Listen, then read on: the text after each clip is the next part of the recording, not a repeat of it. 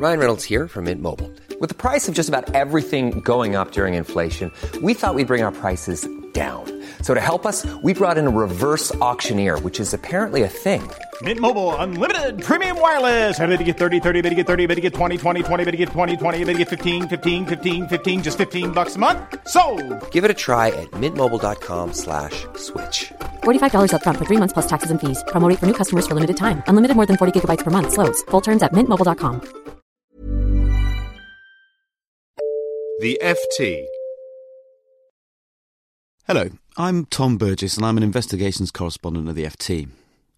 I used to cover West Africa, and that's where I originally came across the murky tale I'm telling in these podcasts. Some of the biggest companies in the mining industry are fighting it out for control of a mountain groaning with iron ore in West Africa. It's a story of dictators, tycoons, deals worth billions, a corruption investigation that spans three continents, and the inner workings of global commerce. At the heart of this story is a company called BSG Resources, or BSGR. I'm going to tell this story through some of the evidence that's come to light and through the words of some of the central figures.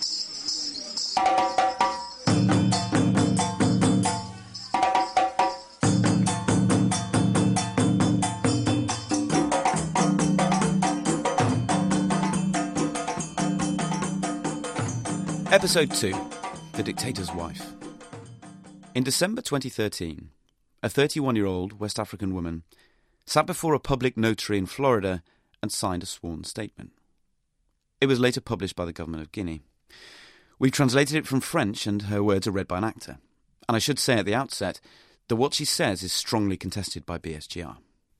My name is Mamadi Toure. I was born in 1982 in Dubréka in Guinea. I normally reside in Jacksonville, Florida, in the United States of America. I've drawn up this statement in accordance with the obligations arising from my cooperation with the government of the United States. Mamadi Toure began by explaining her connection to Lansana Conte, an officer in the Guinean army who'd seized power in a military coup in 1984. I met Lansana Conte in 2000 when he was president of Guinea. My father and President Conte knew each other from their time in the army. My elder sister cooked for President Conte, and I met President Conte during one occasion when my sister was cooking for the president. I was living in Dubréka, where the president owned several residences. Shortly after my meeting with the president, he asked my father if he could marry me. In 2000, I became the president's fourth wife. After my wedding to the president, I received my own home in Dubréka. I did not live in the same house as the president, but we spent time together in my home in Dubréka and at the president's villa. The president supported me financially. The president and I discussed political matters, and I shared my thoughts on these subjects with him. Over the years, the dictator's health faded.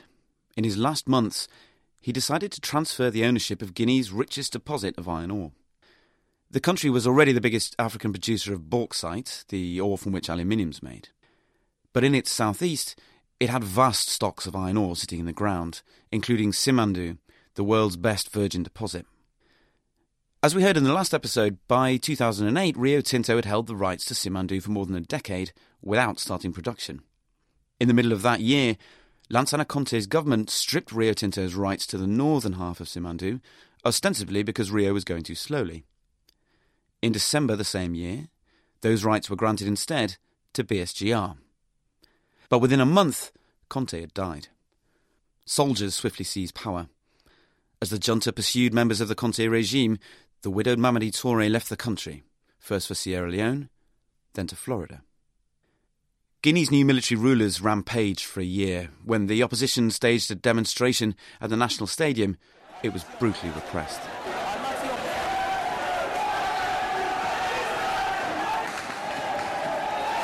In the fallout from the massacre, the bodyguard of the junta's leader, a young captain called Moussa Dadis Camara, shot him in the head. The wound wasn't fatal, but it forced Dadis abroad for medical treatment. His deputy took over and paved the way for civilian elections in 2010. I covered the first round of those polls. They were chaotic, but eventually the process produced a new president, a veteran opposition activist called Alpha Conde. Conde quickly launched a review of past mining contracts. One in particular stood out. BSGR had made a handsome return on its iron ore rights, which included half of Simandou and some smaller prospects nearby. The company had paid nothing for its exploration permits, that's standard industry practice. It says it spent $160 million on preliminary development work. Then, in 2010, while the military junta was still in charge in Guinea, BSGR struck a deal to sell to Vale, the big Brazilian mining house, a 51% stake in its Guinean prospects. The fee would be $2.5 billion. 500 million of that was paid immediately, with the rest to follow later as targets were met. As one expat in the mining business told me over a beer in a bar in Conakry, It's the jackpot. Alpha Conde hired an American law firm called DLA Piper to investigate how BSGR had got its hands on such precious rights. The investigation soon discovered possible evidence of bribery. That trail led to Florida and to Mamadi Toure. The US authorities started to take an interest in the dictator's widow too.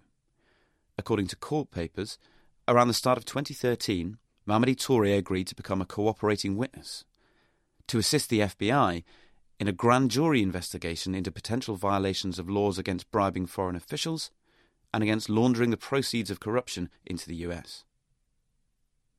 When a French businessman called Frédéric Cilins got in touch with Toure asking for an urgent meeting, she agreed to wear a wire.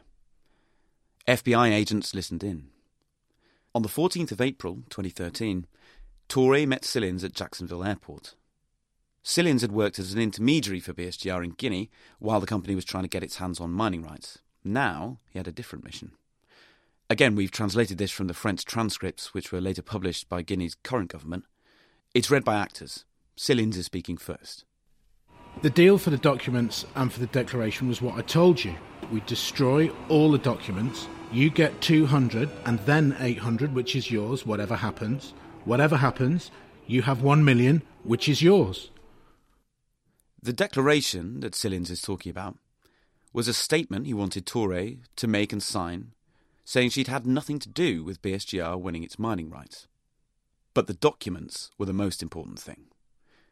They were a series of contracts, the earliest dated in 2006 and the latest in 2010, which appeared to promise Toure millions of dollars in cash and shares in exchange for helping BSGR win its mining rights in Guinea.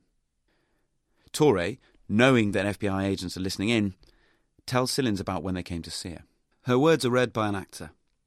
They're going to subpoena me, make me appear before the judge in court, before the grand jury in court, and testify and give all the documents to the court. The documents? You told them you didn't have any documents. Yes. We, we've got to destroy them. Urgently, urgently, urgently. We've got to destroy them very urgently, very, very urgently. Cilins doesn't know that Toure's lying to him and that she's secretly working for the FBI. They talk for a while longer. Cilins gets exasperated. He encourages Toure to leave the country. He said she could make even more money if she goes along with the plan, and if it succeeds, maybe $5 million more on top of the million he's already promised her. His words are read by an actor. There will be more. How much, I don't know. It'll be three, four, five more. I, I don't know. But th- there will be more. And that is directly what was communicated to me directly by number one. I, I don't want to give his name. It's like that, okay? For sure. Number one, Michael. No, no, no, no. Be- Benny. That's a reference to Benny Steinmetz, the Israeli tycoon who lives in Geneva and who's BSGR's main financial beneficiary. When Cilins gets up to check the departure boards for his flight, a man walks over. That man's an FBI agent. Stand up, put your hands behind your back. Cilins ends up pleading guilty to one count of obstructing justice, namely the US grand jury investigation into BSGR's activities in Guinea. He's sentenced to two years in prison. Mamadi Toure keeps helping the US prosecutors, and she submits her sworn statement to Guinea's inquiry into how BSGR won its rights. In that statement, she recounts several meetings she says she helped to arrange between BSGR managers and representatives and her husband, President Lansana Conte. Through the meetings, as Toure describes them, the company edges ever closer to winning iron ore rights, and she is repeatedly offered presents and money.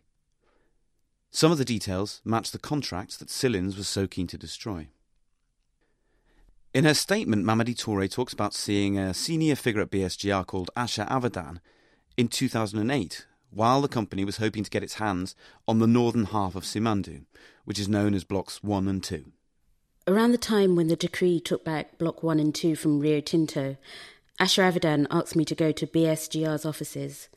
During this meeting, Avidan pointed at a bed on which American currency had been spread. Avidan told me there was $1 million there and that they were for me. Avidan then placed the money in a bag and gave it to me. BSGR denies strongly that it ever paid any bribes. As for Touré's statement, it calls it an affidavit that refers to a wholly incredible and unsupported version of events related by a witness who has sought to extort money from BSGR in the past. BSGR declined to offer any details of that alleged extortion, and it's made no comment at all on Cilins' taped conversations with Mamadi Touré. The company says it's the victim of a plot to steal its Guinean treasure. In the next episode, We'll hear how the company lost its multi billion dollar iron ore rights in Guinea and how it launched its fight back.